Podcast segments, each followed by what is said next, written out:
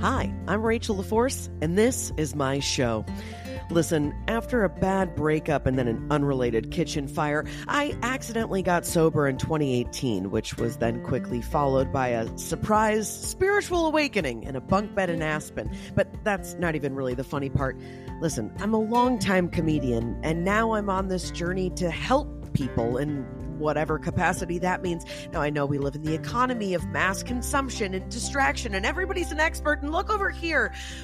So, as quietly as I can, can I let you know that if there was just one thing that I could tell the world right now, it's that connection matters, that most of life is in fact spiritual, and it's all just a choice every day to move in the direction of ourself or to just make a choice that just makes it harder.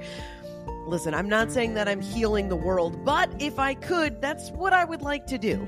So join me on this podcast every single week as I give you solo episodes. I interview comedians and heart led leaders in multiple spaces, all to help heal the divide between culture and self through a lens of consciousness and comedy, because, well, healing is hilarious.